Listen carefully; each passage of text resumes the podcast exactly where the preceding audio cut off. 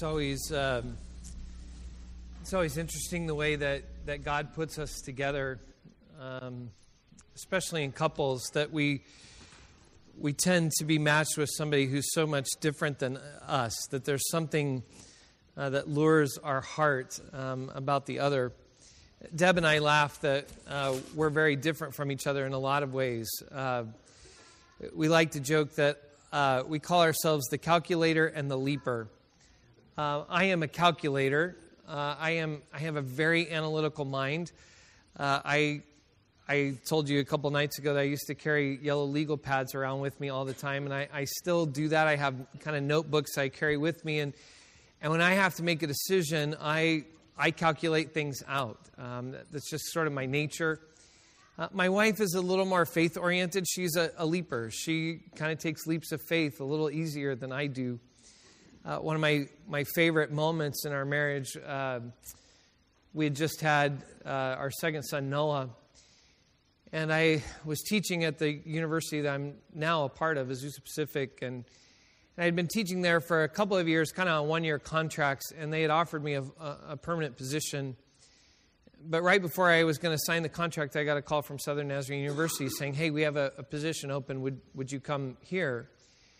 And so we were really torn and, and, and, we didn't know what to do. And so we needed to make a decision. It was, a, it was just a typical night for us. I sat down at the kitchen table. I took my yellow legal pad and I wrote right down the middle, put a line, I put APU on one side and SNU on the other. And I started doing the math. You know, what was going to work, what wasn't going to work. Uh, California's expensive. Oklahoma, they're still giving land away. Uh, uh, APU will connect me to the broader church, but but SNU will help me be part of the denomination a little bit more. I mean, we were doing all that kind of calculus, and while I'm doing that, my wife's kneeling at the at the the, ta- the chair uh, in the living room praying, "Oh Lord, give us some wisdom." You know, uh, this is sort of our our typical way. But what's funny is we have four kids, and and we've got two that are like me and two that are like her, and and we decided that you can kind of determine whether you are wired as a, sort of a calculator or leaper based on how how you learn to swim. Uh, that we knew Caleb was going to be a calculator when we were trying to teach him to swim. He's our oldest, he's a sophomore in college right now. But when we were trying to teach him to swim, we would go to this pool in our neighborhood. And, and first of all, before Caleb even got out of the van, he would check out the whole pool area to see if there were any rough kids. Because if there were rough kids there that day, we're going home. We're just not even going to try it today. But if, if everything was safe, we would get to the pool, and then he would do this. He'd look across the surface, if there was a bug floating in the water, a leaf that might bring disease of any kind, uh, you know, we had to clear the pool. And, and, then once it was all okay, then he might, might swim. Noah is this big kid, our second son, and he is this, this wonderful, just kind of ball of energy. Noah is a leaper. I mean, Noah, we would pull up to the pool, and as soon as we opened the door, it was like Noah was yelling, Cannonball! Woohoo!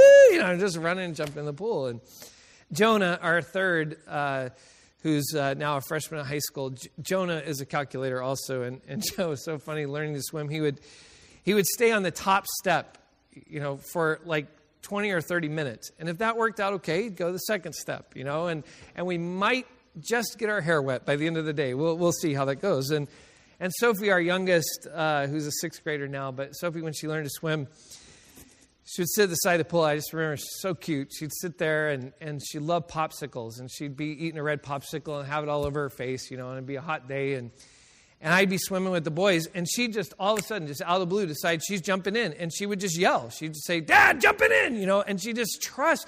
She had this faith that I could get all the way across the pool before she drowned. Uh, but, but some of us are kind of wired in those ways. And, and so tonight, um, tonight I mainly want to speak to those of you who are calculators, uh, which my guess is is most of us. Most of us probably find sort of leaps of faith a challenge. Um, and I think God's okay with us who are calculators. I, I want to say, I, I, think God wired me this way because He needed that. And, and, and between you and me, I kind of, you know, when I have church boards or education boards, I kind of like to fill them with calculators, with people who are analytical and sort of assess the situation um, but I want to talk tonight about a calculator and a leaper who happen to be father and son. And, uh, and so, if you have a Bible with you tonight, I'd love for you to turn with me to the book of Isaiah, Isaiah chapter 7. Isaiah chapter 7. I'm going to read in just a moment um, at the 10th verse, but you know, you're the Friday night crowd, and so you're really, really spiritual. Um, so if it's okay with you tonight, I'm going to do kind of heavy stuff. And, so, you know, if you're already sleepy, just go ahead and lean back at this point. Because um, you're going to have to stay with me just a little bit, because I, I need to set up this text. The text is about a king by the name of Ahaz. And Ahaz always makes the bad king list. If you get an encyclopedia of the Old Testament, for example, and you open it up, inevitably somewhere in that encyclopedia they'll give you a list of all the bad kings of Israel and Judah and all the good kings of Israel and Judah. Ahaz always makes the bad king list. And I always feel a little bit bad that Ahaz makes that list. And so I want to defend Ahaz a little bit tonight. But let me let me set up for you Ahaz's problem and then we'll get to the text. Um, if you know Israel's history, it kind of goes something like this. Uh, 1 Samuel chapter 8 is one of, I think, one of the most important chapters in all of the Old Testament. It's the chapter where Israel comes to Samuel and says, We want a king. Uh, you see, up until this point, they'd lived without a king. Uh, when God brought them out of Egypt, He wanted them to not be like that empire that they just left. And so He was in the wilderness, shaping them to be a different kind of people in the world, a, a people who could live with him as their king. Which then inevitably leads to the book of Judges, which I know is a really weird book. But the heart of Judges is this they don't have a king. And, and in some ways, that's good because they rely on God. So whenever they need a deliverer, which they need from time to time, God raises up one. And they're always crazy. I mean, they're just insane deliverers and Judges, right? People like Samson and and Barak and all those kind of people. My favorite is, is Gideon. Uh, and my favorite text in Judges is Judges chapter 7. It's the one time Israel finally has a fair fight on their hands, and uh, they have 32,000 men. And God says, You have too many men. So, so Gideon asks, How many are scared? And 20,000 raise their hands and go home, right? And, and, so he goes, Well, now we're in trouble. He says, Yeah, but you still have too many. So go down to the Wadi Kishon, go down to the river, and watch them drink. Now, most of them will drink like they had mothers who raised them. Uh, they'll drink with cups and they'll drink like normal people drink. But some of them are just going to be some, some of the unique people in life who stick their faces right down in the water and lap it up like dogs. Watch for them and set them aside. And so he watches, and sure enough, 300 out of that 10,000, they, they drink like dogs, and he sets them aside. Please understand the humor of this text. He now has less than 1% of his original army, and it's not the good 1%, right? It's the, the unique, the special 1%, the, the drink like dogs 1%, right? But this is the army that God, you know, if you know the story, they surround the Midianites, they blow the trumpets, smash the jugs, light the torches, and the Midianites turn in and kill themselves. So the point is, God is their king. And so, on one hand, it's wonderful in Judges because God is your king. But on the other hand, it's bad because everybody does what's right in their own eyes. There's no kind of source of control. So, in 1 Samuel 8, they come to Samuel and say, You are old, which is not a nice thing to say, but you are old. And I think when they say that, they mean not only is Samuel old, but the whole way of life is old. And we're worried about where your sons are going to take us. And so, here's what we want we want a king so we can be just like all the other nations. That's a very important line. We want to be like all the other nations. And God says, Tell them it's a terrible idea. Kings are so expensive. April the 15th is going to roll around every single year. They're so expensive. They put your sons into armies, they put your daughters in their palaces. Kings are really expensive, and they're going to take away the spiritual vitality of me as king over them. But they say, No, we want a king. So they get a king. They have three kings Saul, David, and Solomon. And after three kings, what God said happens. Uh, kings are expensive, and they have essentially a civil war, and they, they break apart in two. The northern nation takes 10 tribes, and, and they're called Israel, oftentimes called Ephraim in the Old Testament. Those 10 tribes are ultimately destroyed by, and here's, I'm going to help you tonight. Uh, this will be on the test. Uh, there's an ABC of Israel's history. The A is Assyria. We'll see them in just a moment. Assyria comes and destroys ultimately those 10 tribes. The two tribes in the south, Judah and Benjamin, with the capital city of Jerusalem, Ahaz is the ruler of those two tribes, and his capital is Jerusalem. The B in Israel's history is Babylon. Eventually, Babylon will come and take Judah and Benjamin into captivity. And an awful lot of the Old Testament centers around that exile into Babylon. But the C in Israel's history is Cyrus. Cyrus the Persian comes and delivers them, and they get to go back to Jer- Jerusalem and rebuild. And that's where we get Ezra and Nehemiah. Are, are you with me? Have I lost you yet? Okay. So this is a period just before Assyria is going to come and destroy Israel. But let me tell you what Ahaz faces two nations, Aram and Syria, have formed an alliance. Everybody's worried about Assyria. Assyria is the big dog in the neighborhood. Um, Assyria is gaining power, and everybody's worried Assyria is going to come and attack, attack them. And so all these little nations are trying to form alliances. And Aram and Syria want to form a, a alliance with, with Judah, but Judah doesn't want to do that. So what's going to happen, what, what's about to happen to Ahaz is this. Aram and Syria have formed an alliance. They're going to come down, they're going to attack Jerusalem, and they're going to kill Ahaz and put their own king in so they get Judah to align with them. Are you with me? So in the midst of Ahaz freaking out that these two armies are going to come and attack him, and he's panicking, he's staying up all night, he's not eating right, he's losing weight, his wife is mad at him, his wives are mad at him. Ahaz is having a very, very, very bad week. And, it's all falling apart. And right in the middle of it, the preacher shows up at the door.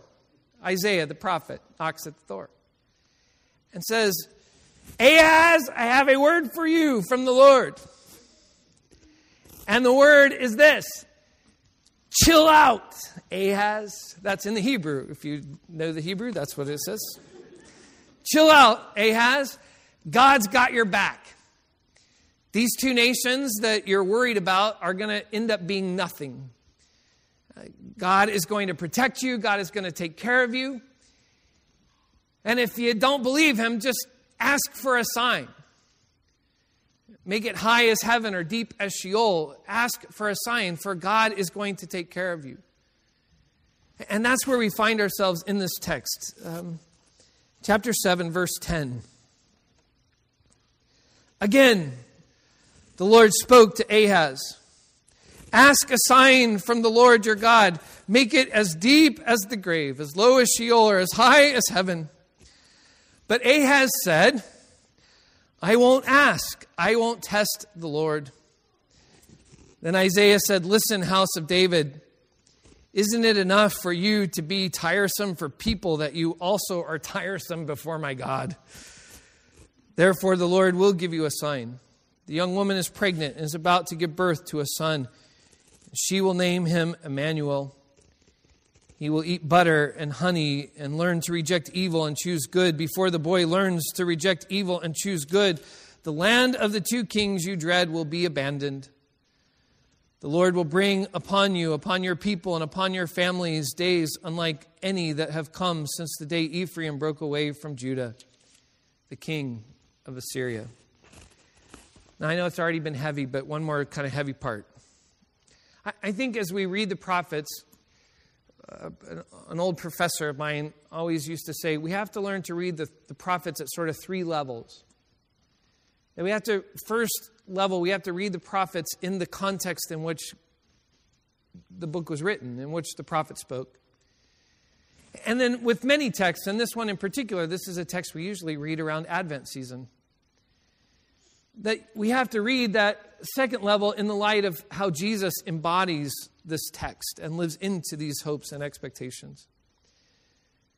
But then tonight, I also want to help us read it at a third level, how this, this expectation still speaks to us. Are, are you ready?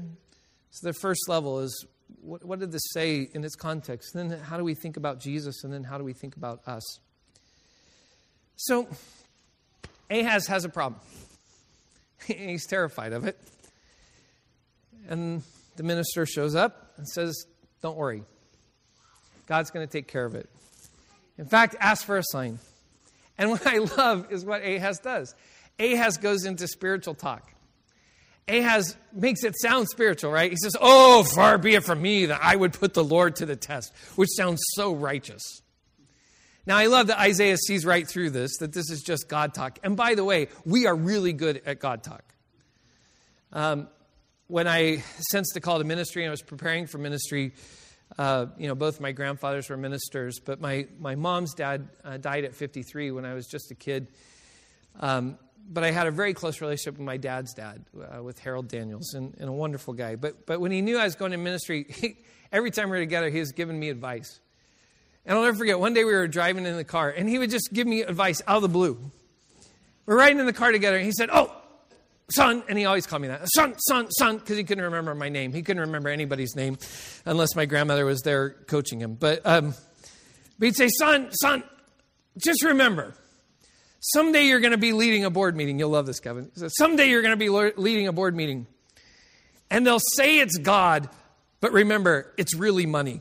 Um, that you should laugh at that. That's really true. Uh, because what happens in a board meeting is, is when things are tight and when things are tense, somebody inevitably, whoever uses God first wins, right?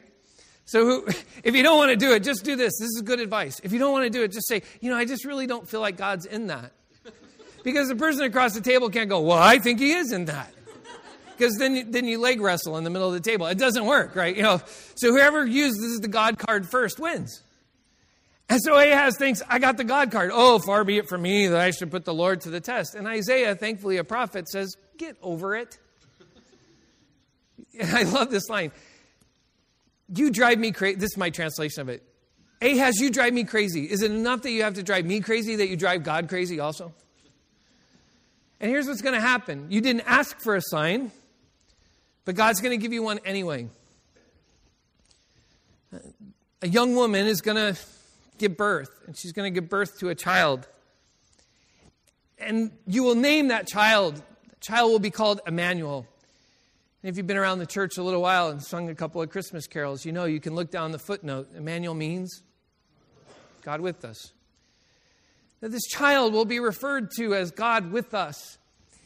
And he says, you know, before, before he even gets to a certain age, these two kings that you're worried about, before he even gets to a kind of age of accountability, these two kings you're worried about will be no more. Now, let me say that when I read this text, I feel so bad for Ahaz, and this is why he makes the bad king list. Because he doesn't trust God. He takes out his legal papyrus and he draws a line down the middle. And he says, you know, on one side, listen to Isaiah. And the, on the other side, he writes something like this make alliances. Because what Ahaz ends up doing is he ends up making unholy alliances.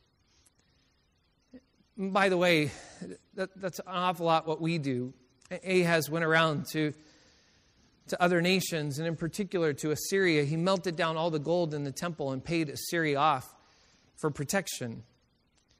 Um, my wife doesn't like when I do this, but she's not here. Um, I always think it's sort of the Godfather text. It's it's as though he pays the nation off, and the king says, Someday I'm going to come to you. Anyway, um, she doesn't like when I do that. But yeah, someday I'm going to come and I'm going to collect. And, and that's what he does. Um, but he makes these really unholy alliances. We, we do that often. We feel pressure. We get ourselves in difficult situations God says, hey, trust me, do what you know is right here, follow my purposes and my will. But we, and we may use God talk, but we, even with our God talk, go and do what, what we need to do to try to get out of the situation. I have a friend who, who was working on a doctor of ministry project a few years ago that, that was studying ministers who make bad exits out of ministry you know, there, there's, there's no shame in at some point saying, you know, I, I feel like God called me to do this for a while, but now I feel like He's, he's moving me in a different direction. There's no shame in that. But oftentimes, those of us who are in ministry, we talk a lot about that call to ministry that we had, oftentimes as a young person or as an adult. And then we get into church situations and we find out that people are kind of hard to deal with. Um, you know the best part and the worst part about ministry? People. Um, but you get into the situation, you know, and you want the church to grow and it's not, and you do all that kind of stuff. And so my friend was studying pastors who, who make really terrible exits out of ministry, like having an affair or stealing from the church or, or taking their own life. And generally, what he found, there were some exceptions, but generally, what he found was, was really disconcerting. It was that, that for a lot of the people he was studying, they didn't know how to make a graceful exit, so it was better to make an ungraceful one than try to find a way to make a graceful one. So the affair was a way to, to take the pressure over here and to relieve that pressure by, by just sabotaging it all.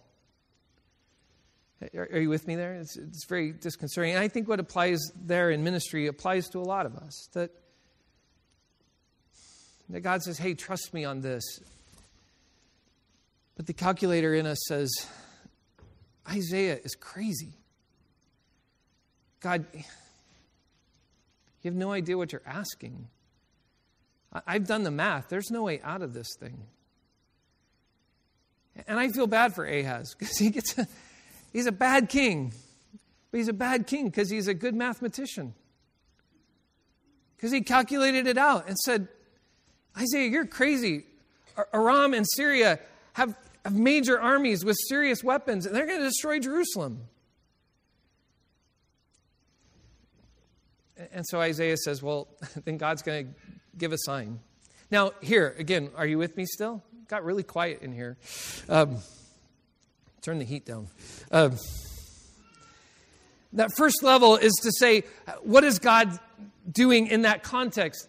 Now, now be with me, okay? Don't don't freak out yet. But that first level, I would say, is this. Most Old Testament scholars would say when Isaiah says this child would be born, because of the way he's talking about it and the time work, the, the, the timing and the framework of it, most scholars say in the context, Isaiah is speaking about Hezekiah, the son that would be born to Ahaz and to his household.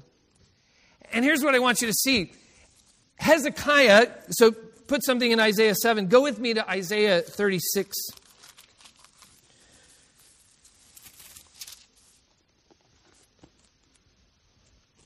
Because in Isaiah 36, Hezekiah faces almost the identical situation that Ahaz faced. Only I want you to see how Ahaz deals with it. Chapter 36, verse 1. Assyria's king Sennacherib marched against all of Judah's fortified cities and captured them in the 14th year of King Hezekiah. So here's what Hezekiah faces if you think Aram and Syria were bad, you haven't seen nothing till you've seen the armies of Assyria.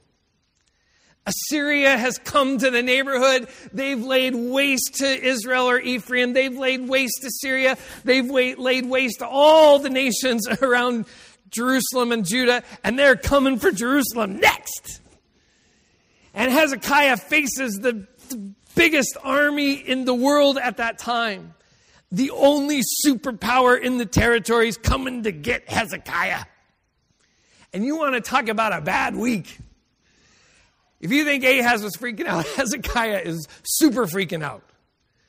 Because he knows his days are numbered, the people's days are numbered, Jerusalem's days are numbered, numbered. Assyria is going to lay waste to them. And guess what happens? Isaiah doesn't even show up at the door this time. He's getting too old. He just sends Hezekiah a letter. And the letter says basically the same thing. It says, don't worry about it. But I got to show you what happens first. If you have 36 still open, look at verse 13. The field commander stood up and shouted in Hebrew at the top of his voice. This is, this is Assyria, the king of Assyria. This is his messenger shouted at the top of his voice, Listen to the message of the king, Assyria's king. The king says this Don't let Hezekiah lie to you. He won't be able to rescue you. Don't let Hezekiah persuade you to trust the Lord by saying, The Lord, Yahweh, will surely rescue us.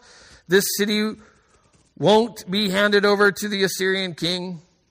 Don't listen to Hezekiah because this is what a Assyria's king says Surrender to me and come out, then each of you will eat from your own vine and fig tree and drink water from your own well until I come to take you to a land just like your land.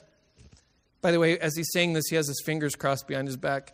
It will be a land of grain and new wine, a land of bread and vineyards. Don't let Hezekiah fool you by saying, The Lord will rescue us. Did any of the other gods of the nations of their lands from the, uh, save their lands from the power of the Assyrian king? Where are the gods of Hamath and Arpad? Where are the gods of Sepharvaim? Did they rescue Samaria from my power? Which, uh, uh, which one of the gods from those countries has rescued their land from my power? Will Yahweh the Lord save Jerusalem from my power? I, I know you're not excited about this, but this is my favorite trash talking passage of Scripture. Um, this for you young, well, medium young people who are Holy Grail fans. This is totally that. Go away before I taunt you a second time. Uh, this is totally that text. The messenger comes to the wall and says, Hello, is anybody there? And, and, and he says, Don't trust Hezekiah. He has not rescued any of these nations. We got a pickup truck with all their gods in the back, and we're about to come over that wall, and we're going to put Yahweh in the back of the truck with all the other gods. Again, this is, this is so huge. This is such a huge threat for Hezekiah. And again, he, he freaks out. But Isaiah sends him a message. Chapter 37, verse 1. When King Hezekiah heard this, he ripped his clothes, covered himself with mourning clothes, and went to the Lord's temple. Verse 5 When King Hezekiah's servants got to Isaiah, Isaiah said to them, Say this to your master. The Lord says this Don't be afraid at the words you heard, which the officers of Assyria's king have used to insult me. I'm about to mislead him so when he hears a rumor, he'll go back to his own country.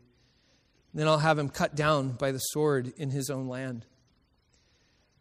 So Isaiah sends a message, just like he did to Hezekiah's father Ahaz, saying, God's got your back. God's in this. I know you're freaking out over there, but God's in this. I know the math doesn't make sense. I know you've calculated this out and know you're in serious, serious trouble. But trust God. I want you to see what Hezekiah does. This is verse 14. Hezekiah took the letters from the messenger and read them.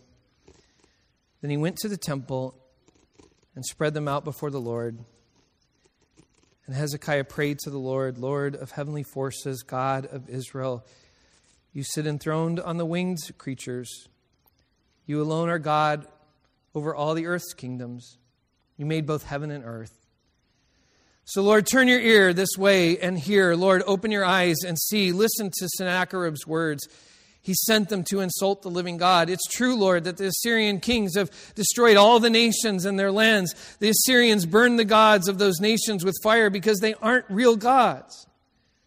They're only man made creations of wood and stone. That's how the Assyrians could destroy them. So now, Lord our God, please save us from Sennacherib's power.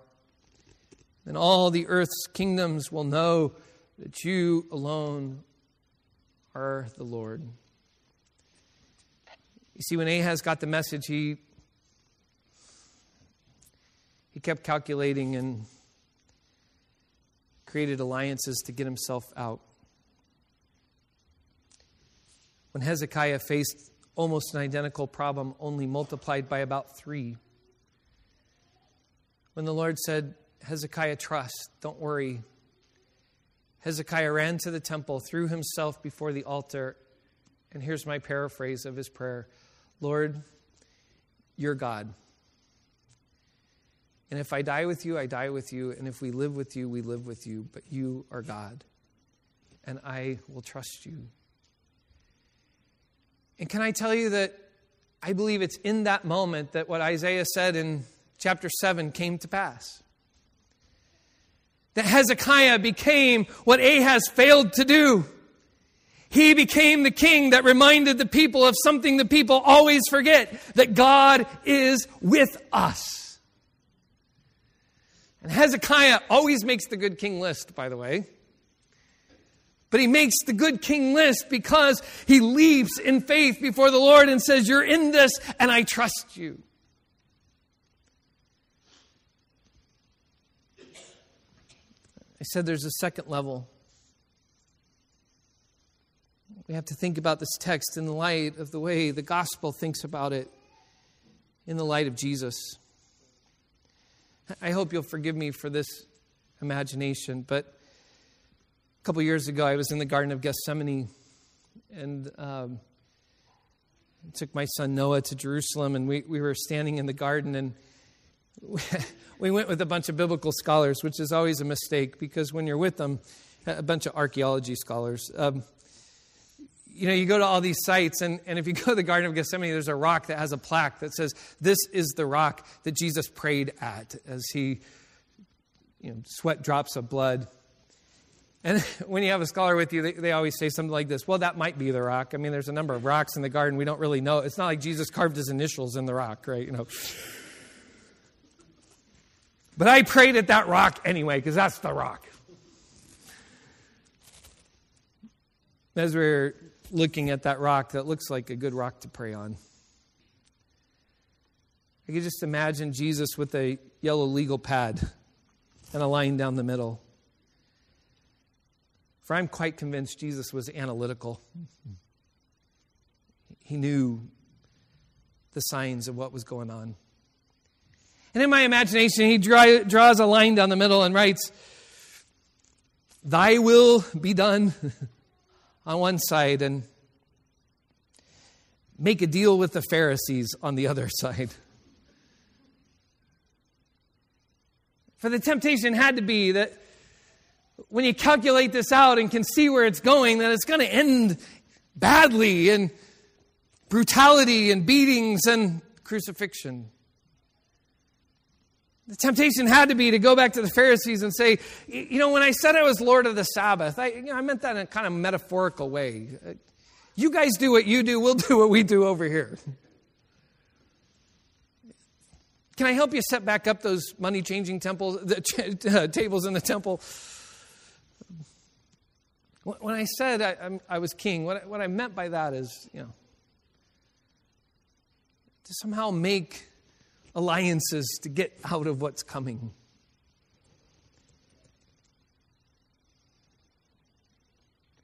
But we worship Jesus, and Matthew rightly can go back to Matthew 7 and say, We knew this was coming because the prophet said, A virgin will conceive and give birth to a son and we will call him the Emmanuel, the Emmanuel, the Emmanuel that's above all other Emmanuels, because he, in that moment where he risks himself to death itself, trusting that the one who called him can even raise him from the dead, as he leaps in trust, even into death on a cross. He reminds the world of something we all too often forget he reminds us that God is with us. God is with us. But I, what I want you to hear tonight is really at that third level. And I, again, I felt like this was a good Friday night message because you're, you're, you're the cream of the crop to come on a Friday night. What the church needs today especially young people, lean in here. What the church needs today and what the world needs today, I think, are really good calculating leaders who are good with a yellow pad and a calculator. The world needs people who are analytical and can figure out the math. But what the church and the world really needs are leaders who, at the end of that math, even when it doesn't quite calculate, but we know that we know that we know that God is in it. Leaders who are able to lay that aside, to lay before the Lord and say, if we live with you, we live with you. And if we die with you, we die with you. You are God. For what the church needs and what the world needs are, are people who are able to live with a kind of faith that reminds the world of something we, we too often forget that God is with us. God is with us.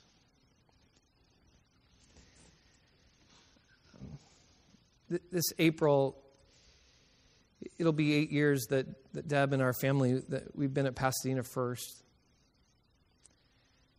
I want to be a little bit careful because we're recording this and people listen. Um,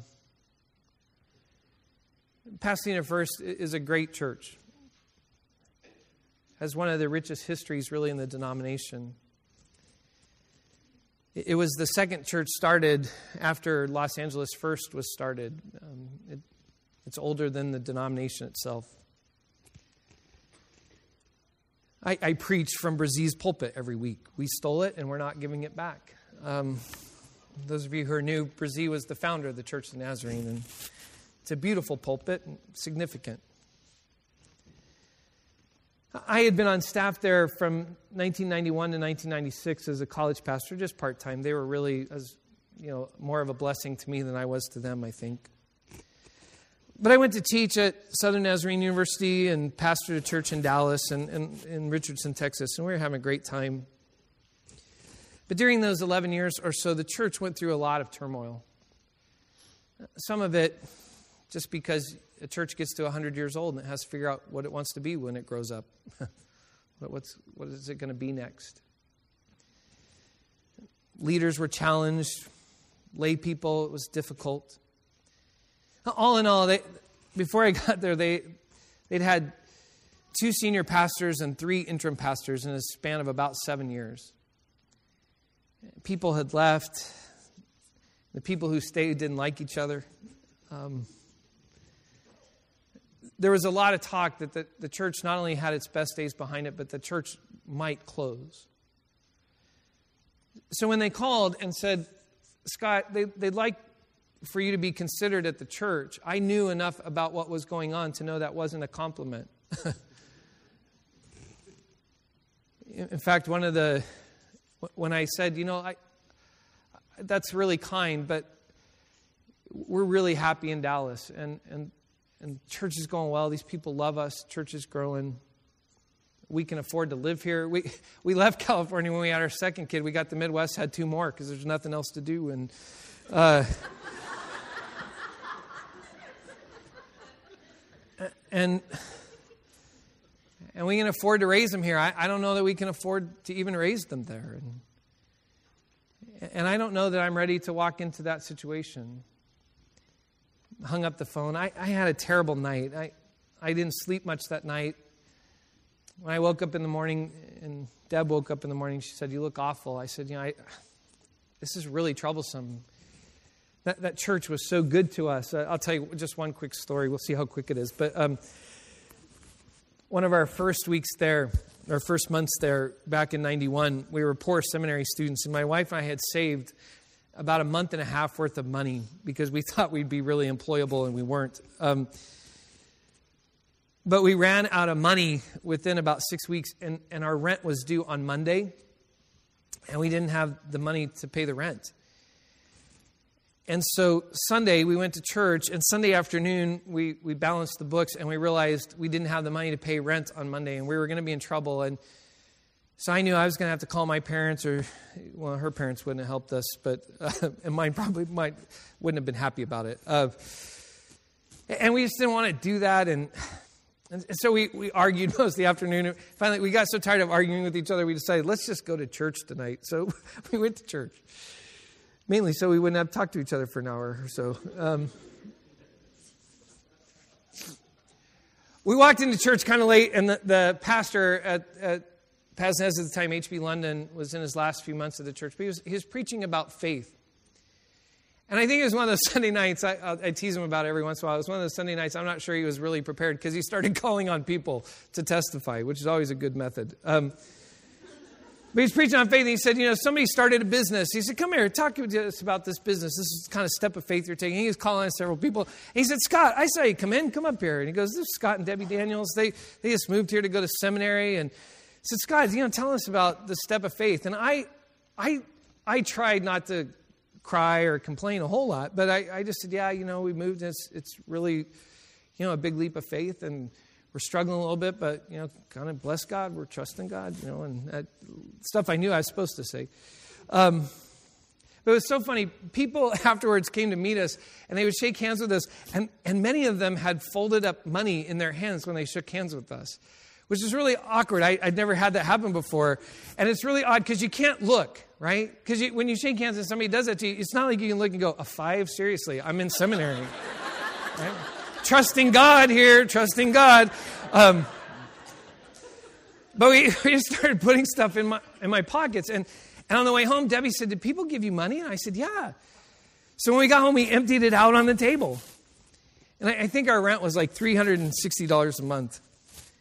But we emptied out our pockets, and this is crazy, but but we had enough to pay our rent the next day plus $10 and you have to know my wife to know this great story my wife tears running down her face she goes this is so like god we can pay our rent and we can order a pizza yeah um,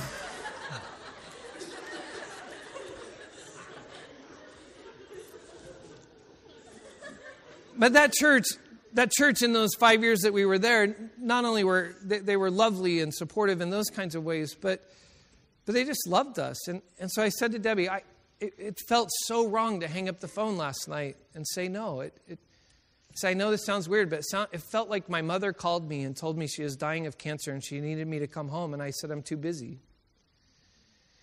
And I said, I, I know this is crazy, but I feel like we need to call them back and we just need to go out there and see it. And when we see how bad it is, we'll know God's not in this, right? So she prayed for a day and said, okay, call him back.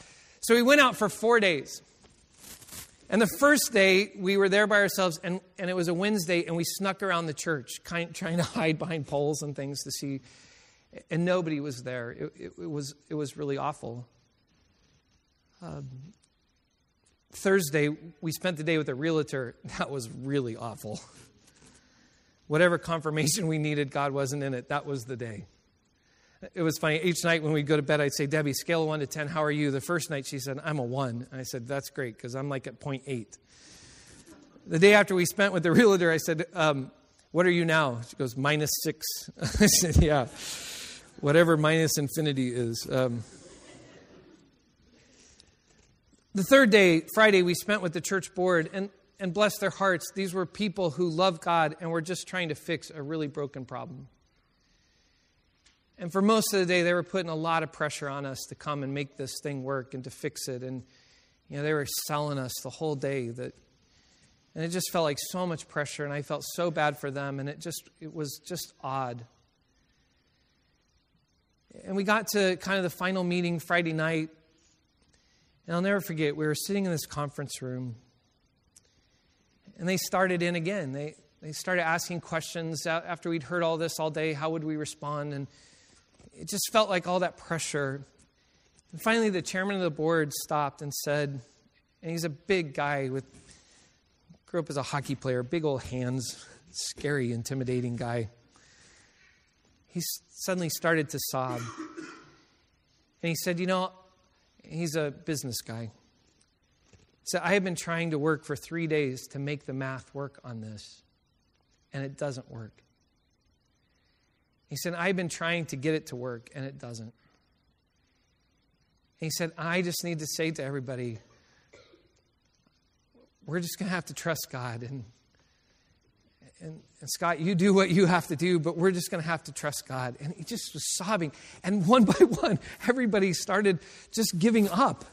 And, and they're all crying, and we're crying, and there weren't any more questions. It was just drooling and slobbering all over each other, and it was just crying and just praying. And it's the weirdest interview I've ever been a part of. You know, it was just. And, and some of you won't like this, but I'm, I'm leaving Sunday. Um, the, we walked out of that room, and you got it. you've got to understand my wife. She wasn't raised in the church. She's deeply in love with Jesus, but she's she, we walk out and she looks at me and she goes, Oh, crap. and I said, I think I know what you mean by that. And she said, Yeah. She goes, Now I feel like we'll be we will be disobedient if we don't do this. And I said, I totally feel that way. My mother was so angry, she threatened to lay in front of the moving van. She's not very Christian.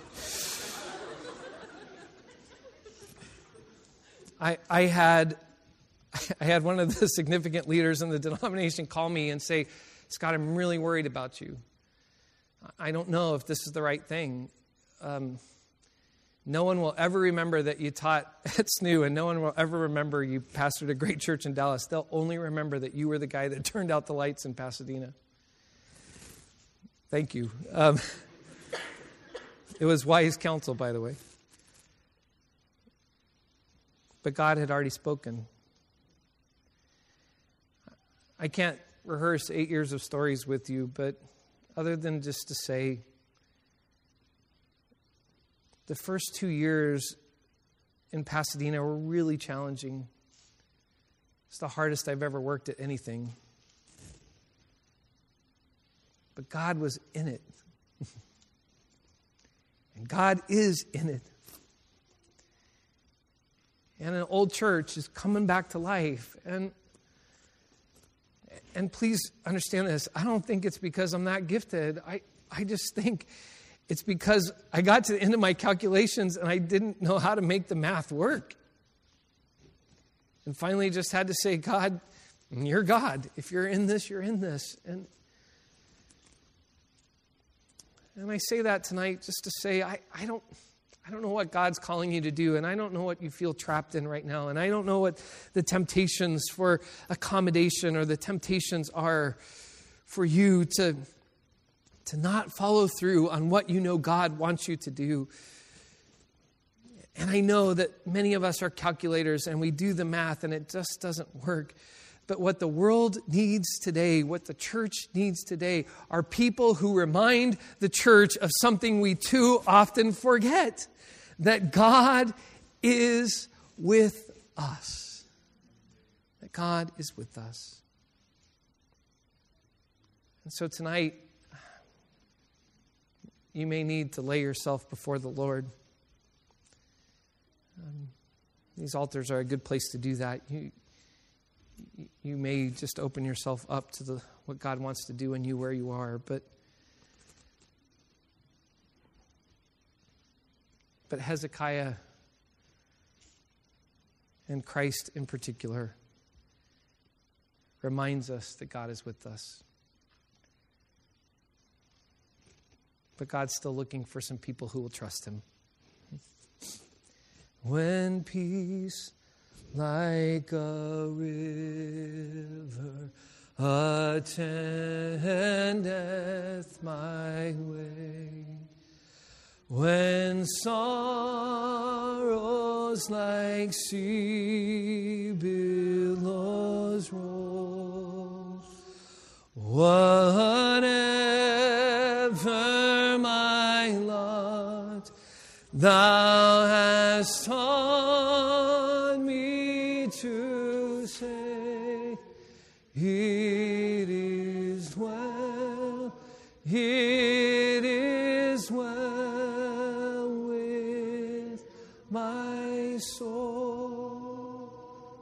stand together. If you need to pray, come and pray.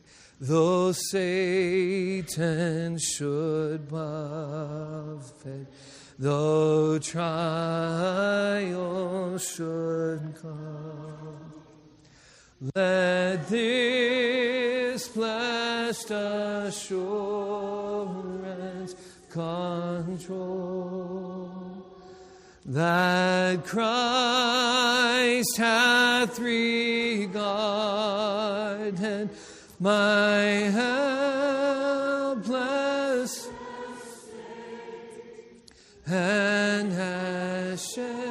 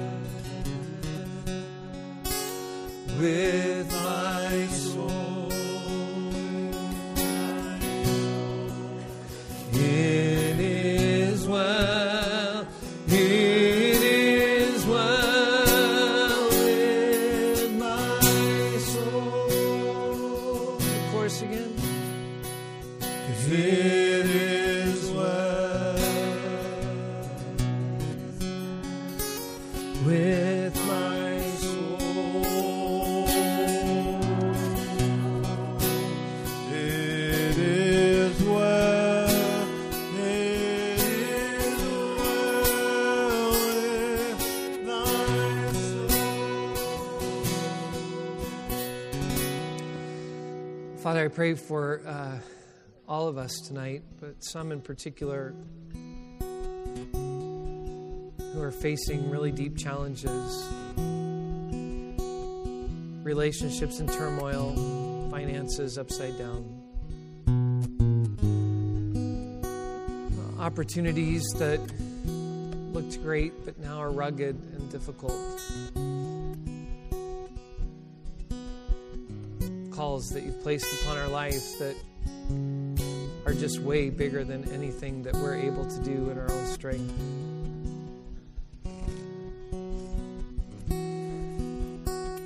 God, I pray you'd protect us from our own foolishness, that we all are so easily self deceived. We, we can use Ahaz's God talk to talk us into a lot of things. But I pray for some tonight who know that they know that they know that you're in it, who know that they know that they know the right thing to do, that know that they know that they know what it means to be obedient to your will. But it just seems more than they can do.